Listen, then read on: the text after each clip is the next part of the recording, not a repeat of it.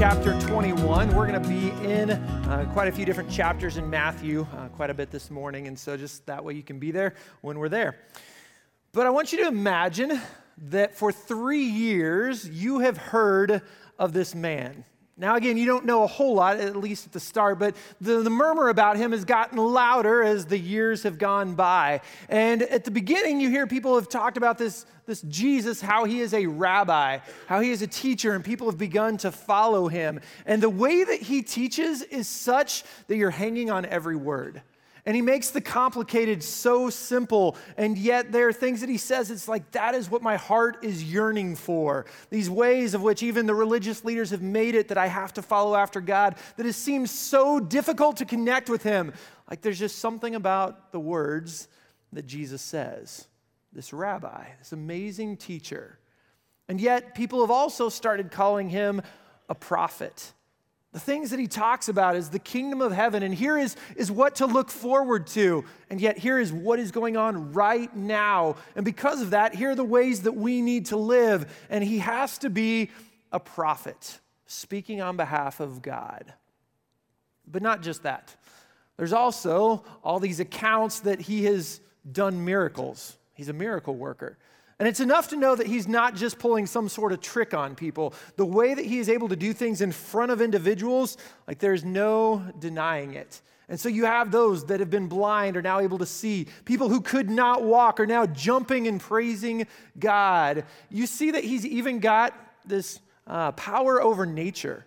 Like he has, at one time, you hear, he has turned water into wine, or he has walked across the water. He has taken these five loaves of bread and two fish and used that to feed over 5,000 men, plus women and children. In fact, you've even heard recently of a time where a man named Lazarus was risen from the dead.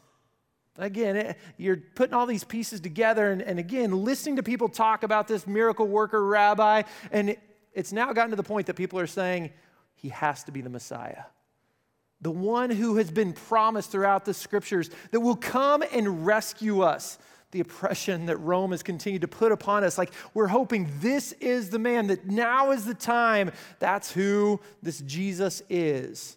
And it's now the Passover, the Passover feast, which is celebrated for about seven days. And so people are coming together to Jerusalem for this celebration, and you hope that you maybe get to see him that maybe he will spend some time talking and teaching, and you get to listen to his words with your own ears. And it doesn't take long. You're at the market, you're out in the streets, and you begin to hear kind of a crowd down the road. And you look up and you see these people who are cheering, and you get to notice that there is someone riding upon a donkey in. And as that's happening, this crowd is just continuing to cheer and to chant for him. And so, Matthew chapter 21, starting at verse 8, tells us a little bit more about this. A very large crowd spread their cloaks on the road, while others cut branches from the trees and spread them on the road. The crowds that went ahead of him and those that followed shouted, Hosanna to the Son of David!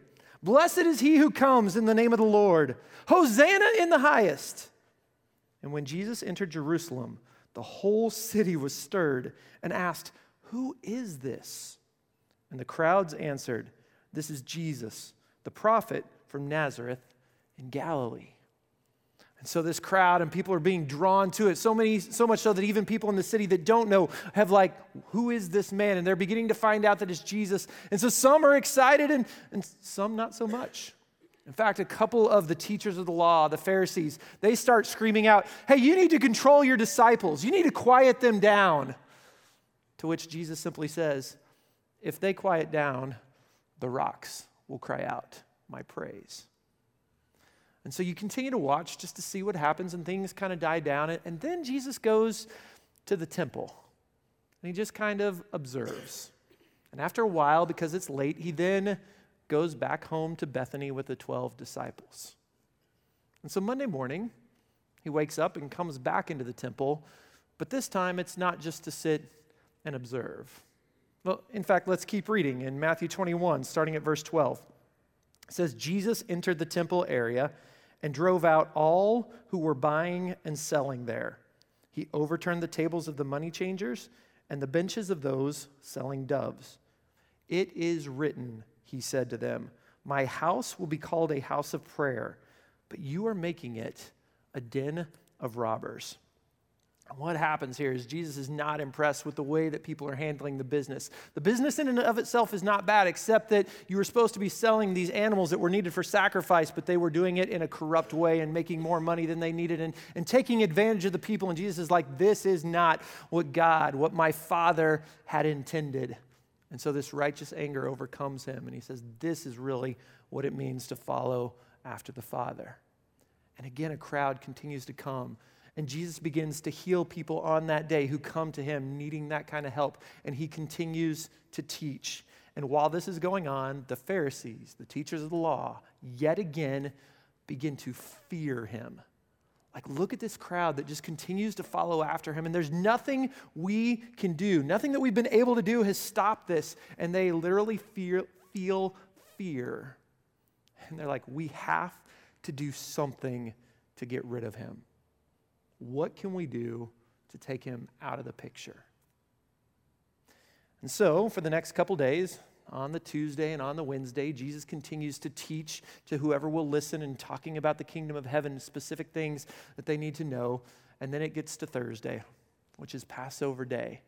And you need to know that the preparations are all made that day for the meal, the evening meal. And the disciples and Jesus, they get together in an upper room but apparently there's an argument that breaks out. Maybe who gets to sit closest to Jesus because it ends up being odd about who is the greatest. Now, I get it. We all sometimes get into arguments that maybe we are like, yeah, that was kind of petty. But this isn't the first time the disciples have had this argument. Like over these past three years of following after him, they've multiple times had this argument of who is the greatest. And yet again, in this moment, at this dinner, Jesus says, hey, if you want to be the greatest, then you must serve. If you want to be the greatest, then you must serve other people. But then he doesn't just stop there, he then shows them. Let me give you an example of what it means to serve. And so in John 13, it says this It was just before the Passover feast.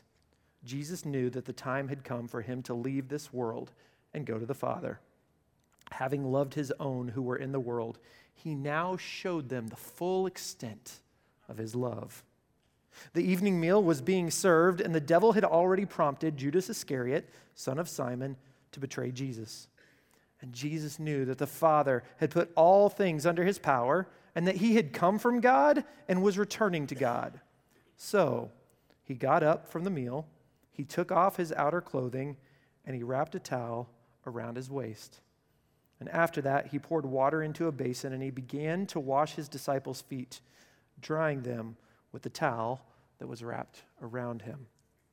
And so Jesus is saying, it's all about serving one another. And the disciples, they still don't fully get it because Peter, who's just had his feet washed, say, Well, if I'm unclean, then why don't you just wash all of me? And Jesus like, No, that's not the point. And after showing them that they're supposed to serve, the meal continues. And so, if you turn over to chapter 26 of Matthew, still as part of this kind of final dinner, Jesus then speaks to them some more, starting in verse 21. Says, While they were eating, he said to them, I tell you the truth, one of you will betray me. And they were very sad, and they began to say to him one after the other, Well, surely not I, Lord. And Jesus replied, the one who has dipped his hand into the bowl with me will betray me. The Son of Man will go just as it is written about him. But woe to the man who betrays the Son of Man. It would be better for him if he had not been born. Then Judas, the one who would betray him, said, Well, surely not I, Rabbi. And Jesus answered, Yes, it is you. While they were eating, Jesus took bread, gave thanks, and broke it and gave it to his disciples, saying, Take and eat. This is my body. And then he took the cup, gave thanks, and offered it to them, saying, Drink from it, all of you. This is the blood of the covenant, which is poured out for many for the forgiveness of sins. I tell you, I will not drink of this fruit of the vine from now on until the day that I drink it anew with you in my Father's kingdom. And when they had sung a hymn, they went out to the Mount of Olives. And so, even in this meal, Jesus is showing what is about to happen, even though they fully don't understand everything. And Judas, amongst all this, then gets up to leave to be able to go and do what he has planned the betrayal. And so then the people, they get up, the disciples, they go out to the Mount of Olives to a specific little wooded area called Gethsemane that obviously they have gone to multiple times. And at this moment, Jesus needs to spend time with the Father. He knows what is about to happen. And so in Matthew chapter 26, starting in verse 36, we read this Then Jesus went with his disciples to a place called Gethsemane, and he said to them, Sit here while I go over there and pray. And he took Peter and the two sons of Zebedee along with him, and he began to be sorrowful and troubled. And then he said to them, My soul is overwhelmed with sorrow to the point of death. Stay here and keep watch with me. Going a little farther, he fell with his face to the ground and he prayed, My Father, if it is all possible, may this cup be taken from me, yet not as I will, but as you will. And then he returned to his disciples and he found them sleeping. Could you men not keep watch with me for one hour? He asked Peter. Watch and pray so that you will not fall into temptation. The spirit is willing, but the body is weak. And he went away a second time and he prayed, My Father, if it is not possible for this cup to be taken away unless I drink it, may your will be done. And when he came back, he again found them sleeping because their eyes were heavy. So he left them and went away once more and prayed the third time, saying the same thing. And then he returned to the disciples and he said to them, Are you still sleeping and resting? Look, the hour is near, and the Son of Man is betrayed into the hands of sinners. Rise, let us go. Here comes my betrayer. So Jesus is praying and the amount of sorrow that he feels is more than we can speak of. So much so that Luke talks about that he begins to sweat drops of blood, this condition called hematidrosis, that when you are under so much stress, your capillaries will actually rupture. And so Jesus is there saying, Is there any other way to accomplish what we need to accomplish? Because if so, this would be the time that I would love to do that. But he says, But not my will, but yours be done. And he comes back hoping his friends have been praying for him, but he finds them asleep and he wakes them up and says, Hey, guys, look, another friend is now coming. And so, if we continue on in verse 47, we see this. While he was still speaking, Judas, one of the twelve, uh, arrived. With him was a large crowd armed with swords and clubs, sent from the chief priests and the elders of the people. And now the betrayer had arranged a signal with them The one I kiss is the man, arrest him. So going at once to Jesus, Judas said, Greetings, Rabbi. And he kissed him. And Jesus replied, Friend, do what you came for. And then the men stepped forward, seized Jesus, and arrested him. With that, one of Jesus' companions reached for his sword. He drew it out and he struck the servant of the high priest, cutting off his ear. Well, put your sword back in its place, Jesus said to him, for all who draw the sword will die by the sword. Do you think I cannot call on my Father, and he will at once put at my disposal more than 12 legions of angels? But how then would the scriptures be fulfilled that say it must happen in this way? At that time, Jesus said to the crowd, Am I leading a rebellion that you have come out with swords and clubs to capture me? Every day I sat in the temple courts teaching, and you did not arrest me. But this has all taken place that the writings of the prophets might be fulfilled. And then all the disciples deserted him and fled. And so here we see Jesus not choosing to fight back. He knows this must happen so that everything could be fulfilled the way that it has been foretold. And so Jesus is taken to these multiple trials that definitely don't go the way that Jewish law said a trial was supposed to go, and all these made up accusations, and they're trying to get something to stick. And finally, they figure something out that maybe gets the crowd all behind them. Jesus, the next morning, after the whole night of trials, looks when he hears the rooster crow at one of his leaders who has denied him three times. And then he's taken before the governor named Pilate. And this is what happens in Matthew chapter 27, starting at verse 11. It says, Meanwhile, Jesus stood before the governor, and the governor asked him, Are you the king of the Jews? Yes, it is as you say, Jesus replied. And when he was accused by the chief priests and the elders, he gave no answer. Then Pilate asked him, Don't you hear the testimony they are bringing against you? But Jesus made no reply, not even to a single charge, to the great amazement of the governor. So Pilate is talking with Jesus and he even takes him back and so they can have some one on one conversations. And through the entire conversation, Pilate finds that Jesus has no guilt. Like there is nothing that he has done wrong, especially deserving of death. But there's a big crowd outside. And he doesn't want all of his governorship to get taken away from him. And so he's got to figure out what do I do to kind of keep control of the crowd. And he's like, I got it. All right, as, of, as is custom, during this time every year, I can release one prisoner.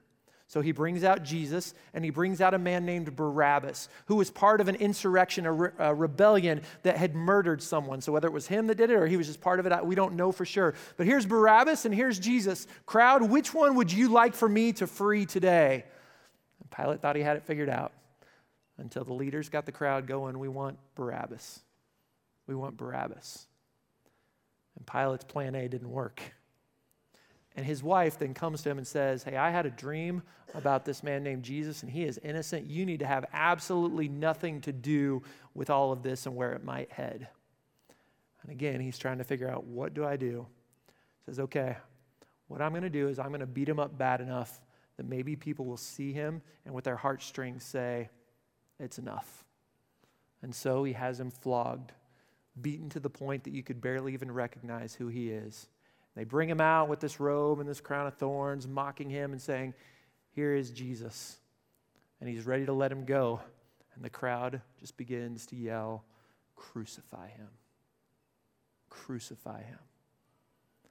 And Pilate, all of his plans have not worked. And so he says, Bring me a basin and some water. And he washes his hands and says, His blood is not upon me. I am innocent. It's on you. And they're like, That's fine. And so Jesus is then led away to be executed. And so he begins by carrying the crossbeam out of the city, but because he's been beaten so badly, he doesn't have the strength and he collapses on the way out. And so a man standing there watching all this named Simon is, is grabbed and said, Hey, you carry this. And he carries it the rest of the way out there to Golgotha. And so they lay Jesus on the ground. They take the nails and they put it through his wrists and his feet. And he's now on the cross between two robbers. It's about 9 a.m. in the morning. And while he's there, people continue to walk by, mocking him, throwing insults at him. The soldiers, they're playing a game, trying to figure out who's going to get his clothes. There's some of his followers still there, some of the women and John, but most are just laughing for three hours, Jesus hangs there, just enduring all of this. And then about noon, it becomes dark. That's not really the time that darkness is supposed to come. So you know something's going on, but God has made it dark at noon. And for three more hours, he continues to hang there. Again, not because of anything that he has done, but because of his purpose. And so during this time frame, he even looks down upon people and says to God, Father, forgive them because they do not know what they're doing. And then, near the end of those six hours of hanging there in extreme pain and suffering, he says, Father, into your hands I commit my spirit. And then he says the word tetelestai, which means it is finished. It's done. And so the last breath leaves him. And at that exact moment, this earthquake happens, and the veil at the temple is torn from top to bottom, and the Son of God hangs there lifeless. You know, every week we have a time in our service where we purposely remember those events.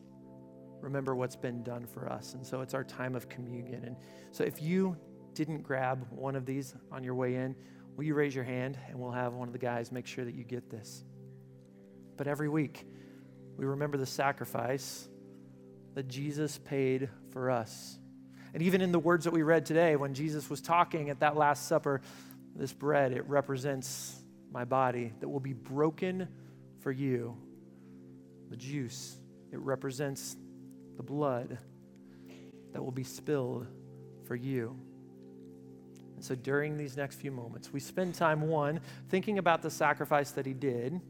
We also know that that's not the end of the story, but we also can thank him and just continue to pray alongside God.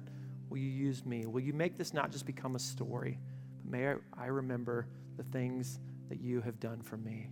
So I'm going to pray, and then I want you to just spend some time with Jesus. Father, I thank you for making a way, for giving us forgiveness when we could not earn it on our own, no matter how good we are on some day or week or month or whatever it is. Jesus, thank you for saying, Not my will, but yours be done, and, and being faithful to the end. God, I'm thankful for the life that then that gives to us. And so, over these next few moments, may we just sit in your presence, thankful and humbled, and offering you up the thanks and praise that you deserve. It's in your name that we pray. So, about one third of the Gospels are actually focused on that last week the things that we looked at this morning of Jesus' life leading up to the cross. And, uh, you know, we spent time looking at the events, and probably some of you could be like, man, I've done church, I'm good. like, you have heard the gospel message this morning. Um, but I also want to look at this and just go, okay, so what does this mean for us? Like, if I'm trying to take something from my life more than just, you know, hearing scripture, even though, man, that's enough, let me tell you some of these things just looking at Jesus' example and things that I'm reminded. Like here he comes in riding upon this donkey, and he is the King of Kings. And I think about he could have any kind of triumphal entry he wanted, yet this is the way it was chosen, but he is worthy of every bit of our praise. And then I see him go to the temple. And again, sometimes maybe you just thought that he overturned things just walking in immediately, and that's the initial response. This was a calculated thing. Like, again, seeing that people are doing this opposed to the way that God had set things up, and his heart is frustrated because of the way of how difficult it is to get to God. And he's like, it shouldn't be that way. And we're missing the main thing. And so, even today, may we be reminded to keep Him as the main thing and continually seek Him. And in our lives, both worship here and worship as we're living the rest of the week, may we honor Him with everything that we have and everything that we are. And I look at him, even amongst this last meal, that I'm going to wash your feet. I'm going to serve you and show you what it's all about. And you know what? A servant is not above his master. And so you and I, as followers of Christ, we are called to serve. We're called serve. And then I think about as he goes out to pray in Gethsemane, you know, some of those greatest words ever of not my will, but yours be done. Like, man, it's fantastic to read that. I don't want to say that. I don't know if you, there are times in your life that you're like, hey, this is really what I want, God. Can we go down this route, you know, over here? But even in those moments, can I still say the words, not my will, but yours be done? I will follow after you. I will obey. I will persevere. And I look at Jesus' example even there. Or what about in the arrest and the trials? The amount of self control that he shows is amazing to me. Because if you're anything like me, there are moments when someone does something and you want to make sure you know that they're wrong and that you're right and they know you're right. And man, I want just to say, this is the way it is. And yet, so much Jesus just bites his tongue, knowing that truth is going to win out, knowing that this is the way that it was uh, prophesied, and so it must be fulfilled. And the self control, the lack of retaliation that he does, that everything else is just going to speak for itself, is incredible to me. He remembers his greater purpose. And may you and I, amongst the trials that we live each day, whatever that looks like, may we remember who we're living for, the greater purpose, and let truth win out by the things that we say, but also simply by the way that we live. And then we get to the crucifixion. And because of that, Jesus made a way. Because of that, you and I are able to have forgiveness. And I think about those words it is finished.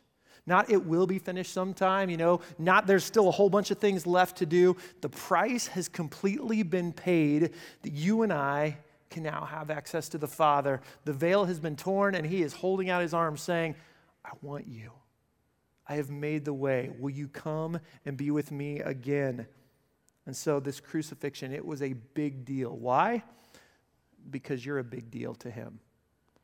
You mean a lot to Him, and that is why He chose to suffer. I think about Hebrews chapter 12, verse 2, and it says, For the joy set before Him, Jesus endured the cross scorning its shame, and then he's going to sit down at the right hand of heaven. And I'm sure, yeah, that some of that joy that he's looking forward to, even while he's hanging on the cross, is hey, I get to be with my Father again. I'm, I'm positive of that.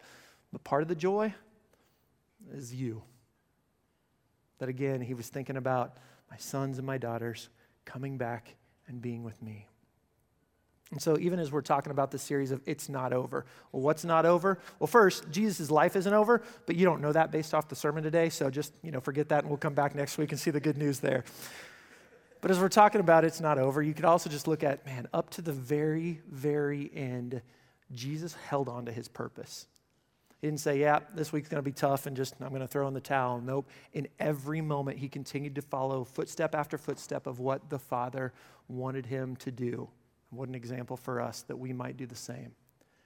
But if you really want to talk about it's not over, man, the great news from today that it's not over is my life. And your life does not have to be over when it comes to an end on this earth. That is why Jesus hung on that cross. That's why he endured everything up to that point so that you and I can be reconciled. Again, the price has been paid, but you still have to receive that gift. You don't have to do any other works. You have to receive the gift that he has offered to you. And that's why we have our time this morning of invitation. And we have our decision points because maybe you have heard the gospel message, not the Andy message, the gospel message, and you want to respond. The Spirit is speaking to you, and you hear Him saying, I want you. I love you. Will you come and be part of my family? And if today you hear him speaking and leading, then I encourage you to go to one of the decision points. That today you just say, God, it's not my life, it is yours, and I give it all to you. And the rest of us, we think about all that has happened, and we can be extremely grateful that our life is not over, that we'll get to be with Him for eternity. And we simply say, Jesus, because of that, I love you. And I want to live that way. So if you have a decision to make, I encourage you to go to the decision point. For the rest of us, let's sing those words to Him.